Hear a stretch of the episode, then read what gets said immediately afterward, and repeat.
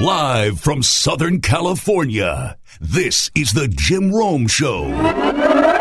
Four days, though, into their offseason, it's already more insane than anything that happened in the regular season. Now, yesterday, I recapped everything that went down in the week that led up to Antonio Brown not playing in a must win Week 17 game.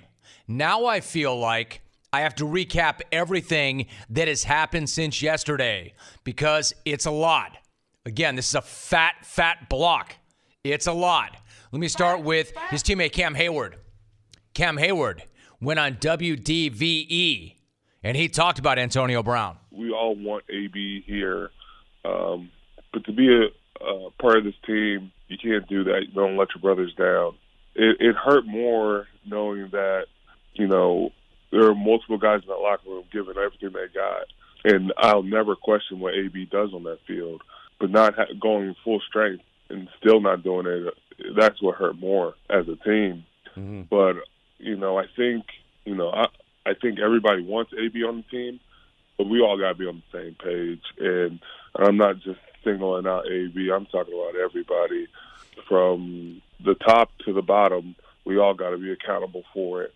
And I, I'm sure Kevin and Coach Tomlin will be talking to him, but going forward, that's unacceptable. Um, you know, it's just we all sign up for this game and we all sign up to be part of a team.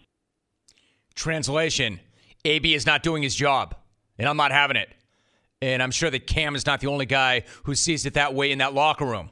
Then you have the head coach, Mike Tomlin. He had his presser. He was asked about Antonio Brown and said this. Obviously, we take his lack of communication, his lack of presence, particularly on Saturday prior to the game, uh, to be something that's very significant and will be ha- handled appropriately so. Um, I'm not going to speculate um, on trades and things of that nature. Um, we haven't formally received a request in that regard, um, so I'm not going to speculate. I'm not going to speculate in terms of where the discipline might go and things of that nature. Just know um, that it's going to be addressed, and it will be addressed, and needs to be addressed. All right, then the elephant in the room, or maybe the so-called hippo in the room. Tomlin was asked if Brown quit on his teammates, and here how here's how he addressed that He quit on this team? You know, you can describe it in whatever ways you want to describe it, but there was a lack of communication there that can lead to thoughts and things of that nature that can go in many directions. Um, the bottom line is that we were playing a significant game, uh, and he didn't do a good enough job of communicating or being available uh, in the in the hours leading up to that performance. So we needed to make decisions decisions pertinent to getting prepared to play in that performance. So um, I've been really clear about outlining what transpired, the level of communication, and things of that nature.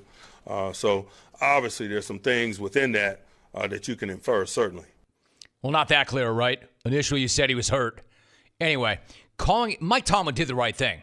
Mike Tomlin did the right thing. There was no way Tomlin could let him play in that game if that's how that went down.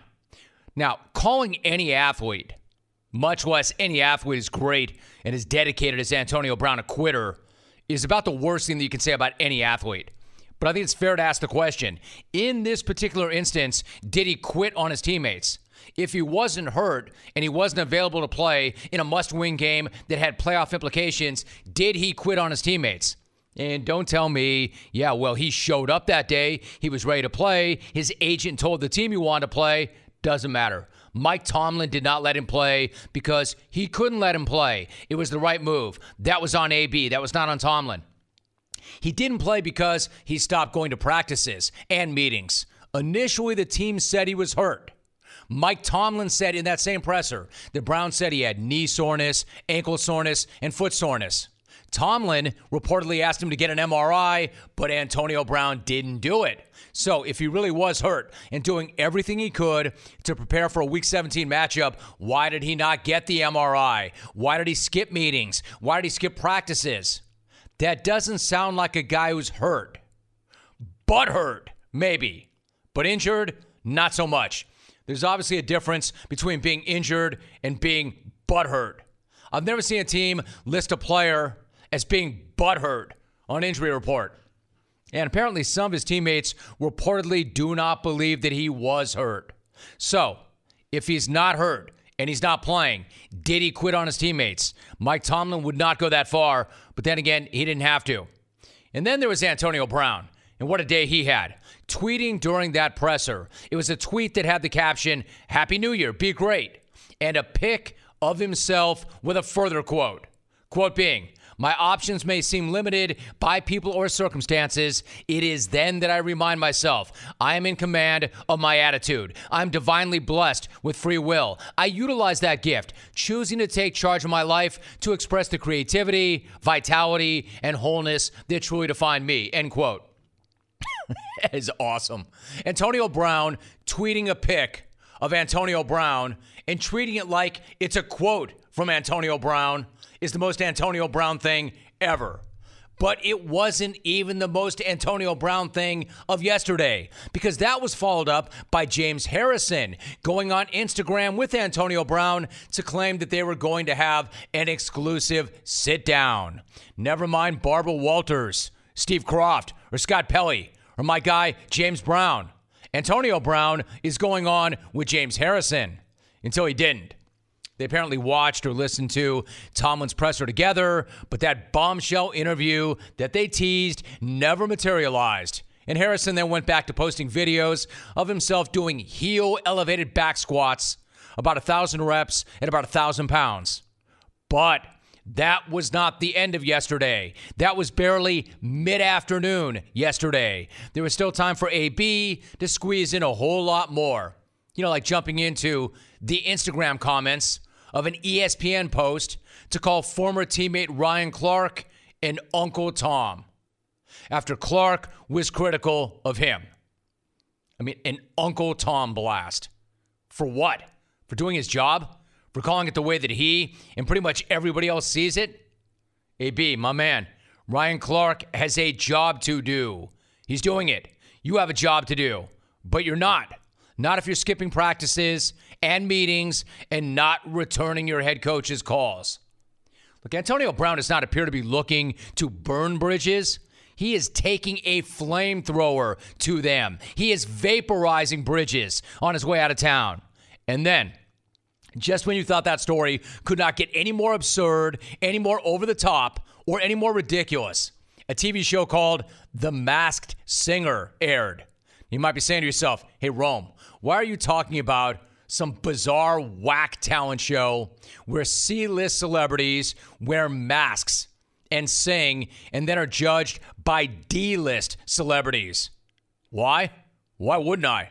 Who doesn't love the sound of a competition where somebody comes out wearing a monster mask and sings a song and then is judged by somebody who hosted a show on MTV like 30 years ago? It sounds awesome. Who needs the Sopranos or Billions or Homeland? When you can have somebody in a deer mask singing and then the son of a sitcom actor reacting.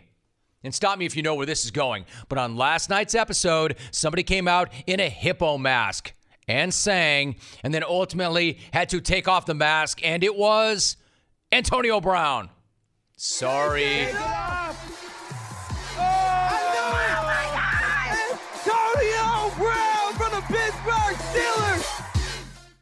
Sorry, I should have said spoiler alert. That's on me. I know a lot of you were busy last night and were planning to gather the fam around to watch that show when you were all in the same room. I apologize, but it is news, so I had to get to it. I'm sorry if I ruined your entire weekend.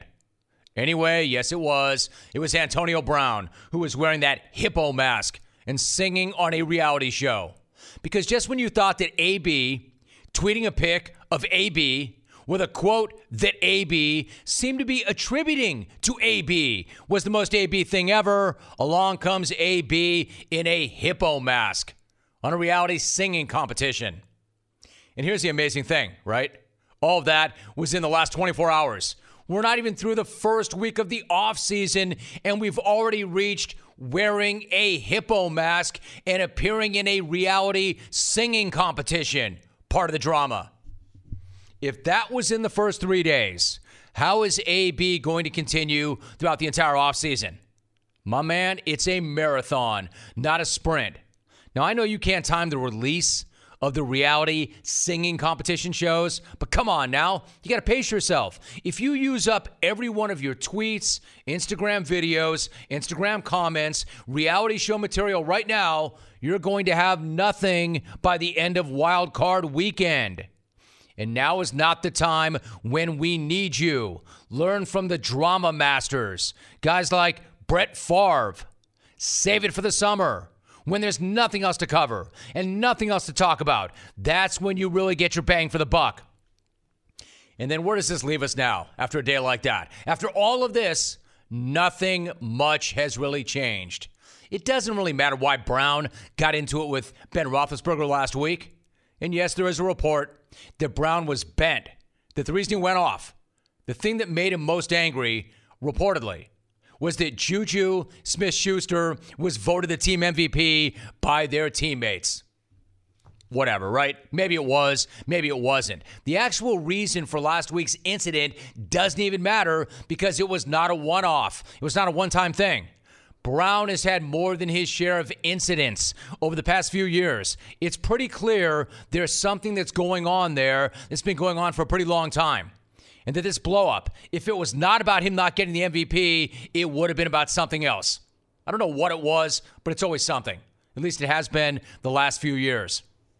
Although I've always said the best way to prove that your teammates were wrong to not vote for you as the MVP is to throw a football at a quarterback, miss a bunch of practices, walkthroughs, and meetings, get deactivated from must win game and then follow that up with a sustained PR campaign to apparently force your way out of town. Now, that's how I spell MVP. Way to show AB. But, and I told you this was a monster block, but the larger point is this the details of what caused the incident last week in many ways do not matter, and it's hard to see how Brown's explanation for it would matter. What matters is this things are bad between Antonio Brown and his quarterback and his coach, and maybe a bunch of other guys in that same locker room. But after all of this, he's still a Steeler, and it would still be very costly for them to move him. And they're about to enter into a very, very long offseason. So strap in. I'm sure there's some cooking competition where the chefs wear beekeepers' masks that AB is about to enter. You know, and even with all that drama, all that drama. I know a lot of you Steeler fans are bent and are saying, get him the hell out of here. Get him out of here. It's not worth it.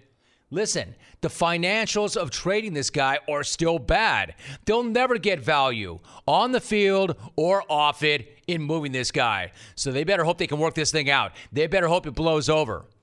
If he can keep this thing up and a few weeks from now is still banging on about a trade, maybe they have to. But for all the fans who want to just say, just dump him, just move on. It really is not that simple. It's not. 1 800 636 8686. Where do you come out? Based on what you saw yesterday, what do you think now? What's your reaction to it? My man was in a singing competition, rocking a hippo mask. Gotta love the timing of that. Why do I think that was not a big coinky dink? Yeah, like I really don't know what Fox was thinking because I don't watch crap like that. I don't know if that was going to be their debut because that was the debut. I don't know if they were going to start with him or if somebody there thought, hey, hey, whoa, hey, whoa. Why don't we start with AB? Whatever it was, the timing was not good for AB. He did not have a very good day. Dabo Swinney is my guest. Dabo, it's a big week, so it's great to have you back. Thank you so much. Good to have you. How are you? I'm great. Happy New Year. Happy New Year. Now, you and I have had this conversation, so let me first off ask you as you're getting ready for your third national title in the last four seasons, this week, what is the mood like around the program right before the game? Uh, very focused, uh, very businesslike. You know, the, the uh, a little bit of, you know, it, it was a, uh, we kind of had the bowl experience last week in the Cotton Bowl. Uh, you're out there for a week, spent Christmas out there um, had a great win, and um, you know traveled back here on Sunday. Team got back about 5:30 or six, and and uh, so we we came right back Sunday as coaches, and, and have been uh, you know grinding Sunday and all day Monday, Monday night, and most of Tuesday. And uh, we gave the team off Monday. Just felt like they needed, a day to kind of decompress. And uh, they showed up here Tuesday ready to go. And uh, man, it's been a good week. We got uh, another padded practice today Uh, but guys are eager. They're excited about going to California. We got a bunch of guys on our team that have never been. Uh, so and excited about competing against the best. Yeah, so it's going to be a lot of fun. But but the the focus has been good. Our energy's great. Uh, I love the look in their eye, and um, you know we'll be ready to roll in the morning. We'll have our last workout in the morning, then we'll load up the plane and and uh, and fly all the way out there. So looking forward to it. Clemson head football coach Dabo Swinney is my guest. You know, you're coming off that win over Notre Dame, 30 to three in the semifinal, and as everybody knew going into that game, you were going to be without your All-American defensive lineman Dexter Lawrence, and yet from the outside, it didn't seem like your defense missed a beat at all. What's it say about that defensive line and your defense in general? Yeah, I mean, I knew we would be okay personnel wise. I mean, just my heart just hurt for for those guys, and you know, in particular, Dex. I mean, the other two really haven't played much, but but uh, you know, for Dexter in particular, because he's worked his tail off, and uh, he's he's just such a awesome, awesome young man, and um, so you know, I just hurt for them, but you know, I, I knew that we would be okay. Uh, Albert Huggins is a great football player, and uh, would be starting for you know, probably 128 uh, schools.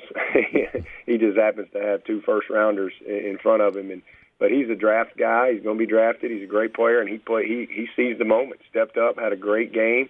Um, in fact, he was in on one of the first fumbles, and and uh, as as did Jordan Williams, had a heck of a game for us, and Nyles Pinckney. So um, you know, we we we've got good people there, and, and they performed at the level we needed them to.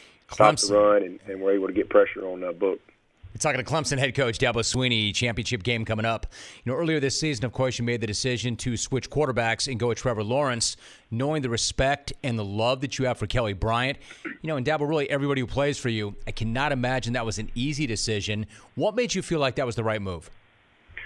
No, it was a very tough uh, it, it was an easy decision uh, because it was very apparent that Trevor was the better player, and uh, and it was you know based on some people have have have uh, uh, you know kind of put out their own agenda saying that that we made that move based on future potential and all that stuff. And and we don't do that here. We don't make decisions on potential. Potential gets you beat. You know we make all of our decisions on performance and uh, and reality and where we are in the moment. And um, it was an easy decision as far as that goes from a football only standpoint, just because it was very clear he was the best player after four games. And uh, and I mean this is a, a, a rare talent, and his you know what he demonstrated in particular that Georgia Tech game, you know coming back, I, I knew that you know this, this guy earned it. And if we didn't make that change, then then you lose your team uh, because you know it was obvious. Uh, but the hard part was, you know, you have to uh, disappoint a, a young man that you really care about. Uh, so that that was hard. The decision was easy, um, but having to, you know, uh, let a person know that hey, your role was changing that that was really difficult. And uh, but you know, we have to do what's best for the team, and uh, just like any other position. I mean, I've had lots of freshmen you know, win the starting job uh, over the years. Christian Wilkins, Dexter Lawrence, Deshaun Watson, you know, I could go on and on and on. Sammy Watkins, and they beat out veteran players, uh, but they won the job. And that was the case here. Just so happened to be it was a quarterback. You know, when you talk about quarterbacks and you talk about rare talent, I mean, you've been around a lot of great quarterbacks in your time in football. We're talking about guys like Tajh Boyd, Deshaun Watson, now Lawrence. How does Trevor stack up with the best quarterbacks you've coached, and what makes the special ones special? Yeah. Well, he he's he, he coaching him is like coaching Deshaun all over again from a from a mindset standpoint. I mean, it's just it's just eerily similar. Um, and you know, their what makes them special early is their ability to absorb the playbook and the installation, and just how quickly they adjust to the speed of the game, um, and just the demeanor and poise uh, under pressure. I mean, it's just such a, a step, and no moment just has been too big for him at all. I mean, just like when Deshaun came in here that first spring, immediately from a mental standpoint, you knew, man, this guy is gifted, and that's where we were with Trevor. The difference between Trevor and Deshaun is Trevor's six six, mm. and he's 215, 16 pounds, and and when Deshaun Watson got here, he was like 180 that huh. January, and uh, he was 200 by August. So he physically had more to develop, but mentally, their mindset, the makeup, uh, the mentality, the poise, the demeanor, uh, the focus, their ability to process and see it, uh, and how they respond to a good play, a bad play, and the consistency in their preparation. That's what makes these guys unique. Clemson head football coach Dabo Swinney joins me for a couple of more moments, and Clemson and Alabama going to do it again. I mentioned that because Dabo, there's this rush to say because you're facing Alabama for a fourth time, it's just the same thing over and over again, but it's not because the players keep changing. Well, all the players aside from Hunter Renfrow, because it's been kind of a running joke that he's been there longer than you've been there. What has your time with him been like, and what has he meant to your program? Oh man, I love Hunter. I'm gonna miss him so much. I mean, he's uh he's like my he's like my pseudo staff, you know. I mean, he's a fifth year guy, you know. He's got the receding hairline. he he he he looks like the you know the the you know the guy that you know you just is is sitting in the stands, you know, uh with a little bit of a what do they call it a, a dad bod or dad whatever. bod, and, right. Uh, but he he's but then he puts that helmet on. He's like Clark Kent, man. He just, just when he puts the glasses on, he's he's freaking Superman. It's unbelievable what this guy can do on a football field. He is a, made of elastic. He is un unbelievably smart and uh, understands how to run routes and influence guys and break points. His he can run. He's really fast. He plays long it just it just blows your mind when you meet him. I love seeing people's reaction when they meet Hunter Renfrow. And I'm gonna tell you, this guy's going to be drafted, and he's going to be a great pro. He'll be a better pro because the game is is a little different. They can't get their hands on him as much and things like that. And I mean, he, he's he's to be he's going to be somebody's best friend uh, at the next level. But I've just loved all of my time. He's such a great example to so many people on uh, what hard work and belief in yourself and you know just uh, how the little things you know matter and so forth. I mean, he's just he's just a, a great example to so many people, and we're going to miss him. But he's not done yet. Uh, he's he's got one more one more in him, and uh, we've had two national championship matchups with these guys. Both of them were were epic games, and uh, Hunter was a big part of both of them, and I don't have any doubt that uh, that's the way this third one will be. This will be a heavyweight match, that's for sure. Dallas Swinney, my guest. So before I let you go, how about one thought about that? When you look, and they're all different, but when you look at this year's Alabama team, what is the thing that jumps out to you the most? Yeah, well, they're just this is by far the best offensive version of Alabama that we've played. Uh, I mean, explosive. And to be quite honest with you, we're kind of mirror images of each other. Two really good defenses, two dynamic quarterbacks, two very good run games and explosive skill. Uh, we've got uh, you know 33 plays of 40 yards or more. They got 30. So, you know, we're very similar. Uh, but the biggest difference for from my stand, Alabama on defense, they're just they're just you know different year. You know, same bat channel. You know, uh, different day. I mean, they're just they're just always good over there. But but what they are and who they are on offense now uh, their explosiveness, they, their ability to score. I think we're, they're scoring 47 a game. We're 44 a game. That's different. Uh, in in the, the in the past, they've been so built through the run. Now they're more built through the pass and the RPOs and and, and everything kind of goes through Tua. And uh, man, he's special. He, he he's special, just like our guy. I mean, he he sees it. You can tell he's a great kid and he got just a passion for it and can create with his legs and and he is incredibly accurate with the football, and then he's got amazing people around him. So, uh, two really similar teams when you really break it down, and uh, that's what makes it exciting because you know it's going to be just two or three plays, and this ought to be an epic battle Monday night. So, Dabo, finally, before I let you go, one last thought. What about yeah. Tua? When you watch Tua, when you watch him on tape, does he look even yeah. better right now? And what, how do you go about slowing him down? What makes him so unique? Yeah, uh, he, he looks great. I mean, he, he looked he looked awesome in the in the Oklahoma game. Didn't I didn't I didn't see any, and then he said he even had more time, but I didn't see any uh, lingering effects uh, from his injury. He, he's he's just he first of all he processes everything. He's incredibly smart. He's crafty. You know he he will lie to you in a heartbeat. He he understands how to move a defense, and then boom, the ball is is, is out quick. Um, he's got guts.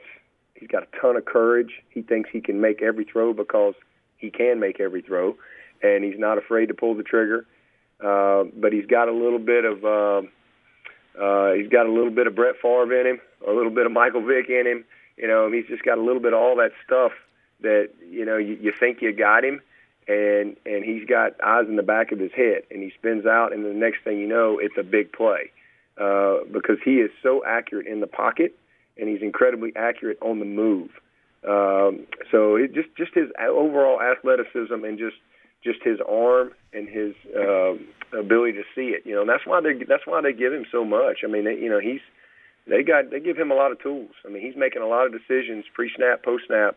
You know, everything right now is with Alabama is a bunch of RPOs, and uh, you know they because you have to stop the run game, and uh, so you know when you try to stop the run game, it creates throwing lanes, and and he is so doggone accurate with the ball, and then he's got phenomenal receiver. So it's just a it's a hard thing to stop. Uh, similar to us. I mean, we're we're hard to stop. So you know you've got to do a good job of of uh, winning at the point of attack up front. You know that matchup, our D line. We've got to try to pressure him, try to get him off his mark a little bit. We have to we have to choke him out a little bit as far as you know try to you know decrease the the rush lanes so that because if you run up the field and get by him, he's going to find a lane and he's gone. And then um, and then we we've got to we've got to you can't give him the same pitch because I don't care if you throw it in 100 miles an hour, he's going to hit it. Uh, so you got to have some change ups and, and and lie to him a little bit from a coverage standpoint, and uh, hopefully he'll make some some bad decisions. But he hadn't made many. It's a titanic matchup. Dabo, you and I have had some amazing conversations over the years, but I think that might be my favorite to date. Big game. 14 0, Clemson going up against Alabama on Monday night. Dabo, thank you very, very much. Couldn't you appreciate you anymore. Aren't you aren't you in California? I certainly am.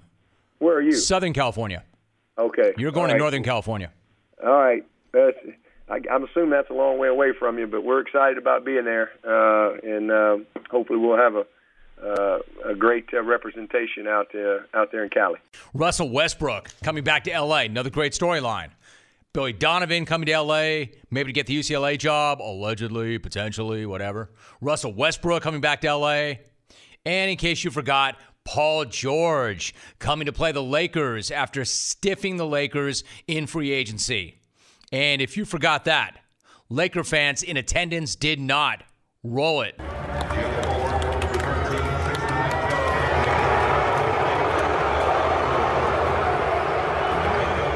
That's impressive. That is impressive. They were out in force. That was not an arrive late, leave early LA crowd. They arrived early just to boo. Loud, proud, large, and in charge. And yes, losers, I will save you the trouble. I will save you your tweet. I know what you're thinking before you think it. Stop. Hey, Rome, the last time I heard anger like that in SoCal was when there was a line for facelifts. Yeah, it's funny stuff. Not original either. Then there was the chant of, We don't need you. We don't need you, directed at Paul George. He's the worst free throw shooter. But Billy Donovan picks Paul George. We don't need you. Yeah, and you can save me your emails about how normally SoCal residents are chanting, We don't need you, at the plastic surgeon while they're holding up a syringe of Botox. Still not original. But you know what was original? That performance that he threw down last night. You see, if you thought that booing Paul George was going to distract him or throw him off his game, it didn't. He didn't seem overly bothered by any of that. At least not nearly as bothered as Steven Adams was. When you have a teammate like PG who's from here and getting booed here, do you guys feed off of that or do you ignore it? How do you deal with that? Uh, I personally don't. I think it's a bunch of bull. I think it's a bunch of bull bleep. That's some vintage Steven Adams. I'm not sure there's anybody in the league who is more loyal to his teammates than Steven Adams. If you insult one of his teammates, you've insulted him, and he's not having it. We know that. Not that PG needed SA to fight any of his battles for him. PG did just fine on his own. Things did not get off to a good start. He picks up some quick fouls. Laker fans are all over him, cheering every foul. It looked like he might be in for a long night. A long night. It was a long night. Well, for everybody except, well, everybody who tried to stop Paul George. He goes off for 37, including nine points on three of three shooting down the stretch. as OKC wins that game 107 100. The fact that Paul George did that is not surprising. There's a reason why the Lakers wanted him. There's a reason why Laker fans are bent that they did not get him. But the fact that Paul George did everything on a night where Russ Westbrook could not do anything at all tells you a lot about the Thunder. They won on the road on a night when Russ went 3 for 20 from the field. That's right, 3 for 20 because for a scorer, the only thing worse than going three for 20 is going three for 15. You see, to a scorer, that means you quit early. You didn't believe in yourself to take those five extra shots, but Russ did. And Russ gifted us with an epic shooting night. You know what's even more impressive than going three for 20 from the field? Going three for 20 and still finishing with a triple double 14 points, 16 rebounds, 10 assists, and one funky stat line. But then again, the thing that was better than PG's numbers or Russ's numbers were Russ's antics, which were always the best thing of all. Like when George shook Lance Stephenson with a series of moves and then got him for an and one, and Russ celebrated by playing the air guitar. Stevenson all over George. Finally draws the foul. Shot's good and one. How about Westbrook playing the guitar? and by apparently chasing that with a wink and an air kiss in Lance's direction. The guy's having like an epically bad shooting night, yet he's still mocking Lance Stephenson with an air guitar celebration and a wink and a kiss. Peak Russ. I love it. I love it because there's no league saltier or trollier than the NBA. And Russ is all NBA, all salt, all troll. Just don't ask him if he was thinking about a guitar after the game. Don't ask him what that was all about because he ain't going there. Quote, was I thinking about it? I wasn't thinking about no damn guitar. It was an and one. Having fun per usual. End quote. Per usual. Per usual, I love a dude going like full blown Eddie Van Halen eruption guitar solo, and then afterwards saying, nah, I wasn't thinking about any damn guitar. That's Russ, per usual. And this is why the Thunder are working pretty well right now. They've got two elite players who can pick each other up on off nights and control the other team hard. Paul George can go for 37, play lockdown defense. Russ Westbrook can go three for 20, still have a triple double, and break out an air guitar. So if you're Billy Donovan, why would you ever want to leave that? Why would you ever want to leave that? The fact is, I don't really need him to come to Westwood to coach the Bruins to do that. Because that awesome tune travels. Sounded great in Gainesville. Sounds even better in OKC. That wasn't my idea. You clones did that to him. I personally don't. I think it's a bunch of bull. Nice win for the Thunder. We're joined right now by Damian Lillard. Damian, Happy New Year. How are you? Happy New Year. I'm good, man. How you doing? Good, good, man. Listen, I know you're a little bit under the weather, so I really appreciate Yeah. you making the effort today. You're coming off a win on Tuesday night where you might not have been feeling your best, but you battled. You scored seven of the team's final nine in regulation, including the bucket that tied the game, and then you put it away in overtime. So, what's a win like that on the road in a tough spot say about this team?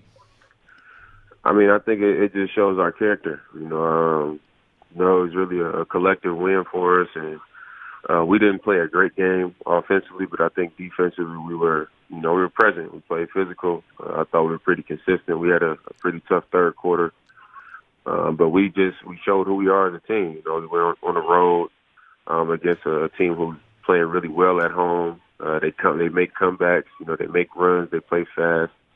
And we just found a way to get it done, even though it wasn't one of our best nights. Damian Lillard is my guest. You know, last week you went to Oakland and you played the Warriors in Oakland for the final time. As somebody who is from Oakland, what was it like to go back there for the final time before the team moves on to San Francisco? What was that night like?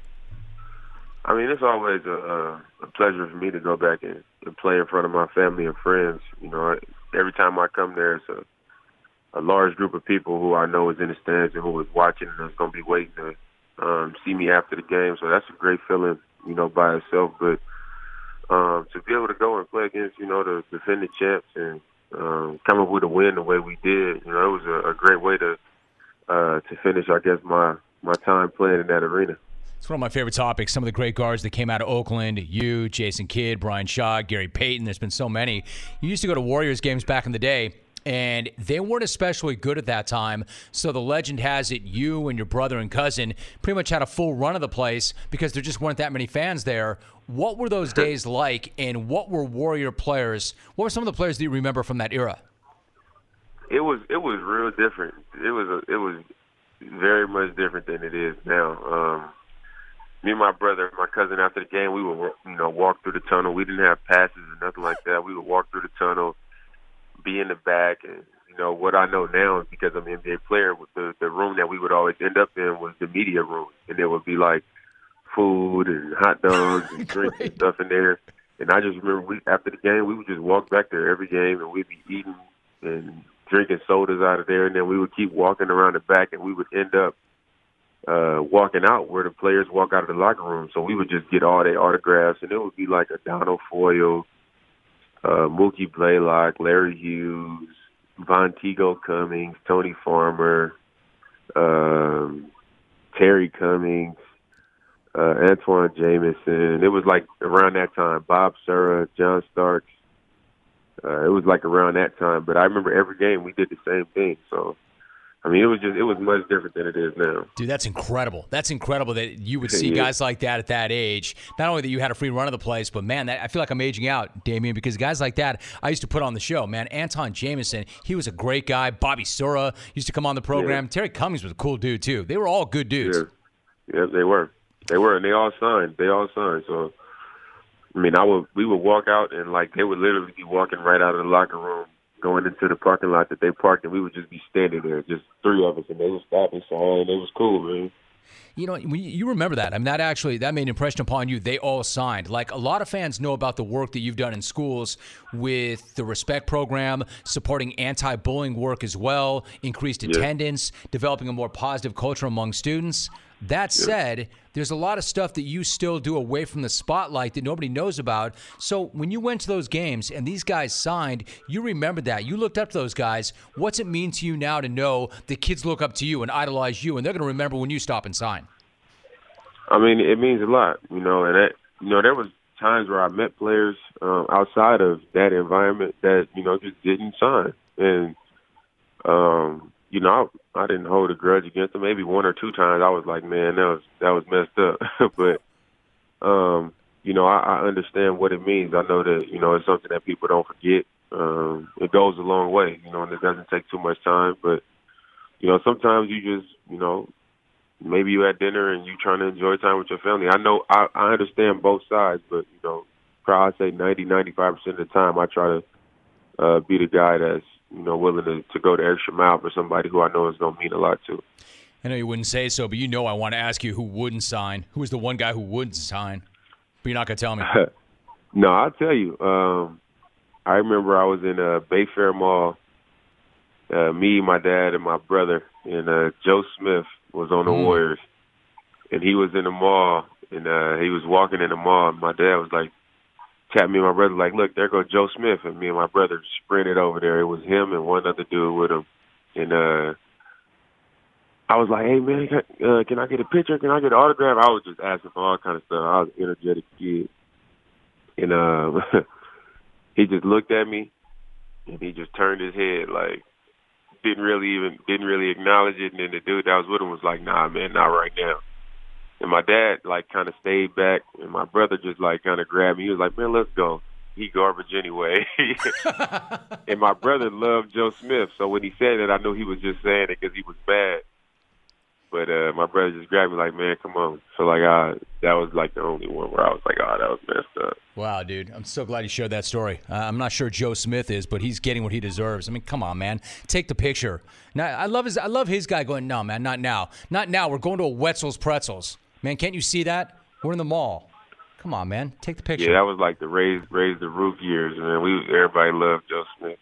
I know, right? Damian Lillard joining us.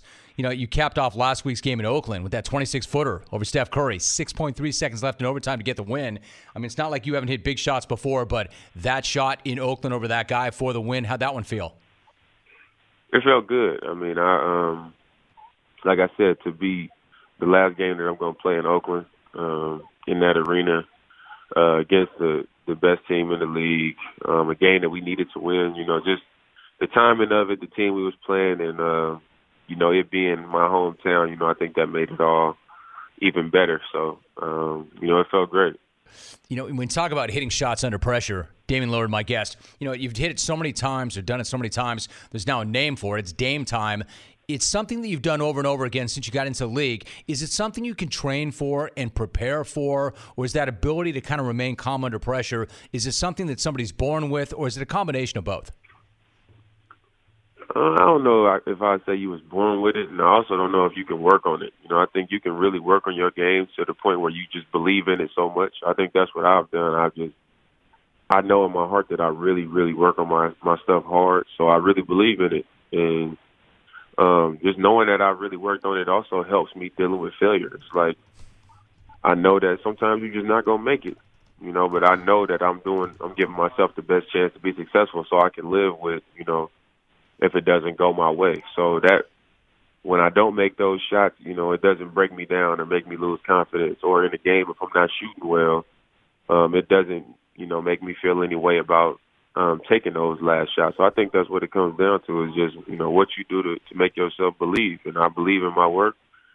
You know, I believe in what I'm capable of. So I can I can deal with the failure of it. And I think once you get to the point where you can deal with the failure, then, you know, you'll you'll have a lot of success. Damian Lillard's my guest, playing a little bit under the weather. You know, Damian, you sound great today, and I know you're not feeling great, but you sound great. So yeah. I've got to ask you you're big on nutrition, you're big on eating clean. If you're not feeling well, what's some good go to get well grub? I mean, are we green tea? Are we chicken noodle? What do we do? I mean, yesterday I had about three or four big bowls of chicken noodle soup. Um, but it for me yesterday it was like I said, chicken noodle soup, and uh, I just tried to you know keep fluids. I was drinking cranberry juice, orange juice. I was drinking a bunch of water. I was drinking uh, different teas. Um, had me a hot toddy. Dude, you're yeah, you're you're legit. You're legit sick, man. You are legit sick. Did it yeah, help? Did it work? It helped because I felt terrible a few days ago, um, and I still, you know, I'm still sick right now. Probably can hear it in my voice, but um, I feel much better than I did, so you know, I'm getting better. My man, I'm not going to keep you too long. Last thought, did you say hot toddy? Yeah. Little whiskey? Little whiskey? Yeah. What kind yeah. of whiskey? Uh, I'm not sure. I uh, my girlfriend picked it up. She picked up a bunch of stuff. She looked up how to make it, so you know, I, I I trusted her with that one. So was that better than the chicken noodle? Had to be, right? Yeah, it was perfect. It was perfect with it. Perfect. So last month, my last question for you. You broke out the Adidas Dame 5 with the Chinese New Year colorway. You and I have talked in the past about how much pride you have in the fact that you've got that signature shoe. What's it like mm-hmm. now getting to the Dame 5? How much pride do you take in the entire line? I mean, I take a lot of pride and I think it's, you know, anytime something uh, represents you or has your name on it, I think you got to have a lot of pride in it and a lot of care with it. You know, and that's how I feel about having a signature shoe. Um, and part of that is you know keep honoring that and you know doing the things that allowed you to have it so you can continue to you know add to that. You know you see the guys that have you know 14 and 15 and all that stuff. They had to keep working. So uh companies still believed in them to to keep giving them that signature shoe. So i'm just happy that i've been able to to hold on to that for these last five years. So you know hopefully we can continue more of it Three time All Star, All NBA first teamer, 2013 recipient of the year, and a recipient of the November NBA Cares Community Assist Award, playing hurt and with a legendary jungle performance. Damian, I really appreciate you. I know that you do not feel well today. That sounded great. Thank you so much for playing through. No problem. Appreciate you for having me, man. Georgia, Texas, Sugar Bowl. You knew the storylines coming in. Georgia was bent to hell about getting left out of the college football playoff. Texas was there to light the argument on fire, burn a message onto the field that we're back. Mission accomplished for Texas. Mission accomplished for Texas, aka University champions. Congratulations to the University champions. Today, Uh, bit awkward. Bit awkward. Awkward. That's the voice of Allstate Chief Marketing Director Elizabeth Brady. Obviously, she was so impressed, even mystified with Tom Herman's squad that she could not be bothered to call them by their given name, so she instead glossed them University Champions. university champions. Stay hot, Lizzie. So the night was all Longhorns from the jump. And I mean that in the most literal sense. Because before that game even started, some geniuses got the idea of introducing a 50 pound drooling bulldog to a 1,200 pound pent up bull.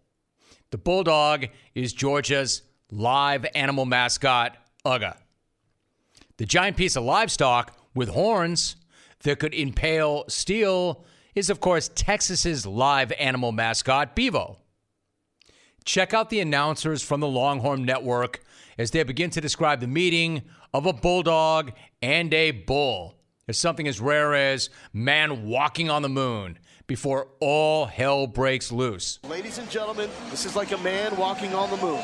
Never before. Oh, oh, oh, oh, my lord!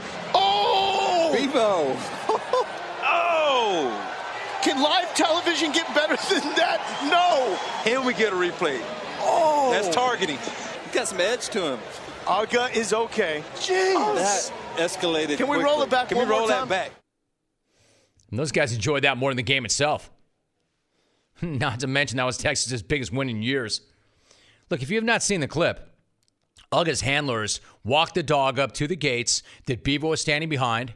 In a matter of seconds, the steer busts through the two barricades, lowers his head, and attempts to skewer the dog on live TV. Oh, oh, oh, oh, my lord! Oh! Bevo. oh! Can live television get better than that? No!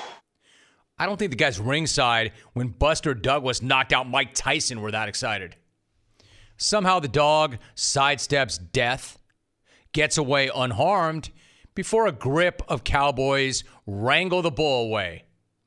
I mean, the idea was so ill conceived, so stupid, that I'm convinced that if Georgia's mascot was a mouse and Texas's mascot was an elephant, they still would have gone through with it. Maybe it's time we all agree that animals do not have to meet each other before football games. We get it. Texas has a Longhorn mascot. Georgia has a Bulldog mascot. It's good enough for me. We get it. I'm not that interested in how real life versions of these animals would be if they posed together for a picture. What did anybody expect was going to happen? Handshakes, head rubs. That wasn't exactly the way nature intended for that to happen. We're all lucky that we didn't have to visually digest a gory, impromptu episode of Nat Geo before a football game on Tuesday night. Next time, Photoshop the meeting. The only thing more predictable than a bull's reaction to meeting a bulldog is PETA coming in hot. Now, I don't care how you personally feel about PETA. It's impossible to take issue here with them taking issue here. It's an animal rights organization. How are they going to be all right with that? Of course, they're going to see a steer freak out, nearly kill a dog, and be livid about it. So you can disagree with PETA on whatever you want, but not this one.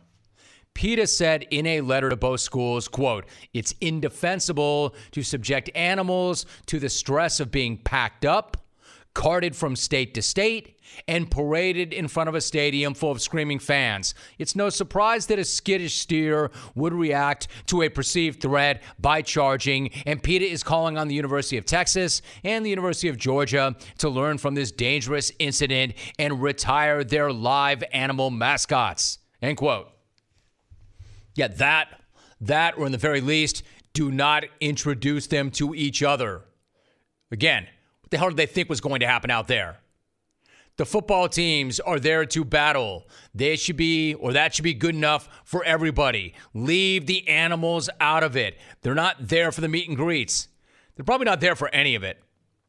But someone somewhere has got to have a freaking clue that walking a small dog up to a giant bull is not a good idea and one that promptly should not ever be attempted ever again. Luckily, luckily, disaster was averted, and that did not take anything away from an amazing night for the university champions. University champions. Let me tell you something. You know who's back? You want to know who's back? The university champions. University champions. It was not that long ago that people were trying to bury the university champions. University champions. Georgia talking all that junk. Georgia talking all that junk in the game prior to theirs. Everybody talking about how the SEC was going to deliver a butt kicking and they'd get their comeuppance. The university champions, that is. University champions. Rikk Wilde of Chevrolet cannot believe how awkward that was. Madison, congratulations. Um, as the official sponsor or the official vehicle of Major League Baseball, Chevrolet is proud to participate in this uh, prestigious award. Um, at Chevrolet, we have um, we have also been proud of the latest and greatest uh, technology in our truck lineup, which is the all-new 2015 uh, Chevy Colorado. It combines class-winning and leading, um, you know, technology and stuff to recognize your performance in this 2014 World Series. It combines leading technology and stuff.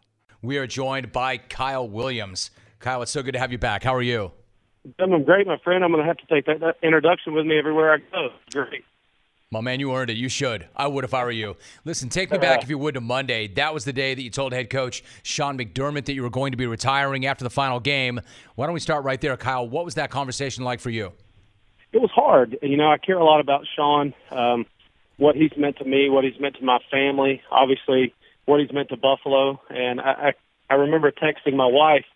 Uh, I told her that you know today was the day that I was going to go break the news to Sean. You know, kind of have a conversation with him she texted to see how it was going. I said, "Well, I've been walking around the locker room for like an hour and a half, so I don't have to go have the conversation." So uh, it was hard, but it was an emotional time. But it was uh, couldn't have imagined a better man to have that conversation with. Bills legend Kyle Williams is my guest. You know, Kyle, it's obviously clear that you could still play at a very high level. So, what was it that told you that now was the time to step away? Well, I think it had entered my mind. Uh, you know, really crept in my mind last spring. Uh, missing a lot of things with kids, watching t-ball and soccer over FaceTime. Uh, just kind of the accumulation of all that. I love the game. I love play. Uh, you know, uh, hopefully I played it the right way. I played it as hard as I could. But at the end of the day, uh, I had to evaluate myself and say, okay, are the things I say most important to me? Are they really the most important things to me, or do I just say that because that's what everybody else says? It's become a cliche. So I've evaluated it that way and, and just landed where I landed. We're talking to Kyle Williams. You know, it's really clear how much Sean McDermott means to you. And then at a team meeting last week, he talked about what you've meant to him, both watching you from afar and then getting to coach you. But then he brought up you and told the team that you were retiring. What was that moment like for you, especially as you looked around the room and you saw all the faces and the way people were reacting to the announcement? Um, you know, I think it, the main thing that I shared with the guys in the room that day is the only word that I can come up to come up with uh, to summarize my career in that moment was grateful. I was so grateful for the opportunity to play in a in a city that loves and appreciates grit and toughness for so long. Uh, I was thankful for grateful for all of my teammates and my coaches. You know, obviously that's a hard time. It's a hard moment, but more than anything, and I think Sean knew and respected that is that before the news got out, because we had talked about it earlier in the week with the organization, because more than anything, I want an opportunity to look at these men and share the news with them myself. I don't want them to hear it through Twitter or the grapevine. I want them. To, I want to look them in the eye and tell them myself. Bill is great. Kyle Williams joining us. You mentioned the city. Kyle, I'm going to ask you about Buffalo in a minute. But you were asked to stay in the tunnel before the game after your teammates were introduced, and then you ran onto the field. Your family was there waiting for you. What was that moment like? Well, I I kind of gave Sean a little pushback on the you know running out by myself part. But, uh, he insisted. He said this is something that we need to do. Give the fans an opportunity to uh, celebrate you and he uh, kind of pulled the wool over my eyes and had my family out there. I didn't have any idea that they were going to be there.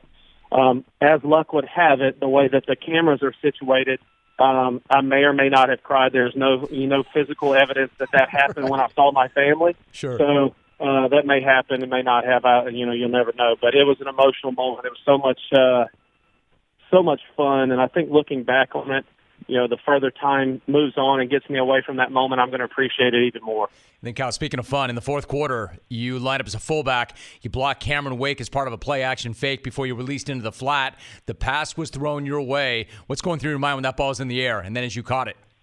Well, number one, I turned around and I had never, I had never felt like 40 yards was this huge distance, but that's about what it was to the end zone. So 40 yards had never looked so far. And it's amazing the amount of thought that can go through your mind in a camera flash when you have that ball in your hand. You know, from dread to jubilation to fear that God's coming to tackle me. It's a, it's a whole different feeling being the one chasing rather than doing the chasing. Kyle Williams joining us. It was so great. Then after the catch, the first one of your career, your teammates mobbed you. You could see how much they loved that moment, what it meant to them. What did you think about that? What was it like to share that moment with your teammates? It was great. You know, I had an opportunity last year to score a touchdown that kind of sealed our victory of getting into the playoffs in, in a very similar moment. And I think that it's twofold. I had this conversation with Sean and, and Brandon Beane and Terry Pegula before I left that the country got an opportunity to see what the Buffalo Bills mean to our fans. You know, our fandom is so far reaching and, and they're, they're so, they love the Buffalo Bills so much. I thought it was a cool opportunity last year for uh, the whole country to see our fans and what it means to them. And then this year, an opportunity for the country, players all around the league, and the guys on our team in particular uh, to show what the Buffalo Bills do to appreciate someone that has been there so long and given them so much. They're going to go the extra mile to send them out the right way. They're going to go the extra mile to celebrate them. And it's such a unique place to play football um, that I think all of us maybe not realize it when we're getting there, but when the end is near, when you're walking away, it's really such an awesome place. And have that moment with my teammates and being able to celebrate the whole know, kind of surroundings, it, it, was an awesome moment, something I'll never forget. Kyle Williams joining us for a few more moments. You know, you just touched on something I was going to ask you about because you and I have talked about the city of Buffalo and the Bills fans in the past, but anytime I talk to any of the players, uh, you know, or even the fans, like the fans, every time they call or they email or they tweet the program, they talk about what you have meant to them, you specifically. So when you were drafted by the Bills in the sixth round out of LSU, what did you know at that time about the city and their fans?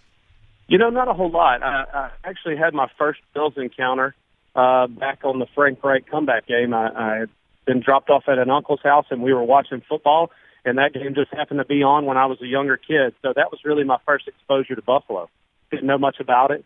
Uh, my wife's uncle coached in NFL for 20 years and said, you know, it's cold in one place, you know, when I was going through the draft. And then, you know, the opportunity to get drafted there – I really didn't have any expectations or preconceived notions of what the city was or what the people were. I just said, hey, you know what? I'm getting an opportunity to compete here and go play a game that I love. Uh, I'm going to give it all I've got. And just it kind of evolved over the course of my career. I don't think it took long for the city to recognize something in me where I wanted the hallmarks of my career to be toughness, attitude, and effort. And then I can look in the stands and get to know the people in the city and know that they reflect the same thing. So when kin- you know, kindred spirits unite, you know, it makes for a great relationship, and we were very, very lucky to be able to experience it for so long. Kyle, I just want to underline this because what we're talking about here, the bond between you and this city and the fan base is very, very special. As an example, the people in the cafeteria were in tears when they heard that you were retiring. What does all this love mean to you personally? Well, I think uh, on a greater scale, if, I, if I'm able to kind of take a thousand foot view, so to speak, and look down on it. Hopefully, is that I treated everybody the right way.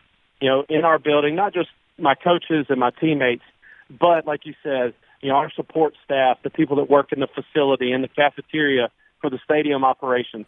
Hopefully, I treated them with respect. Hopefully, I treated them the right way, the way that my mom and dad would have wanted me to treat these people.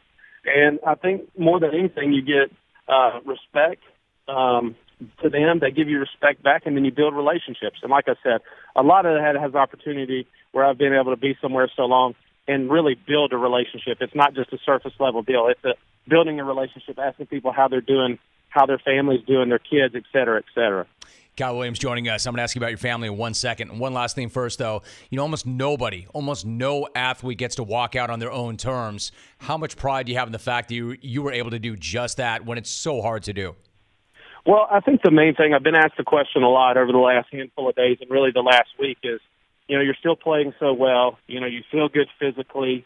That's got to make the decision hard. That's got to really, you know, kind of keep you up at night. And I think when I first started going through this process of, you know, what do I want to do? Who do I want to be? Where do I want to go? At first it was, but as I stand here today, that really for me is a cherry on top. To know that I never held my teammates and my team back. To know that I went out you know, giving them as good an effort and as you know solid a day as I had in any point in my career, and you know walking out relatively healthy. Obviously, I've got 13 years of wear and tear on me, so I've got some things here and there, but a catastrophic end in my career. What we've seen happen so often. So all of those things equal cherry on top. It's not a thing. I think it's a grateful thing that I was able to do that. So, Cal, finally, when I started the interview off, I said, How'd you know it was time? And you said, Because it's time for me to be a dad. It's time for me to see these games and not have to FaceTime them. FaceTime them. So, how excited are you to be able to go to every single T ball game, every single soccer game, and to do it in person, to do it live? I'm excited. You know, I've got a, I've got five kids. Um, the apple didn't fall far from the tree. You know, they're a lively bunch. They like to get after it. They like to compete.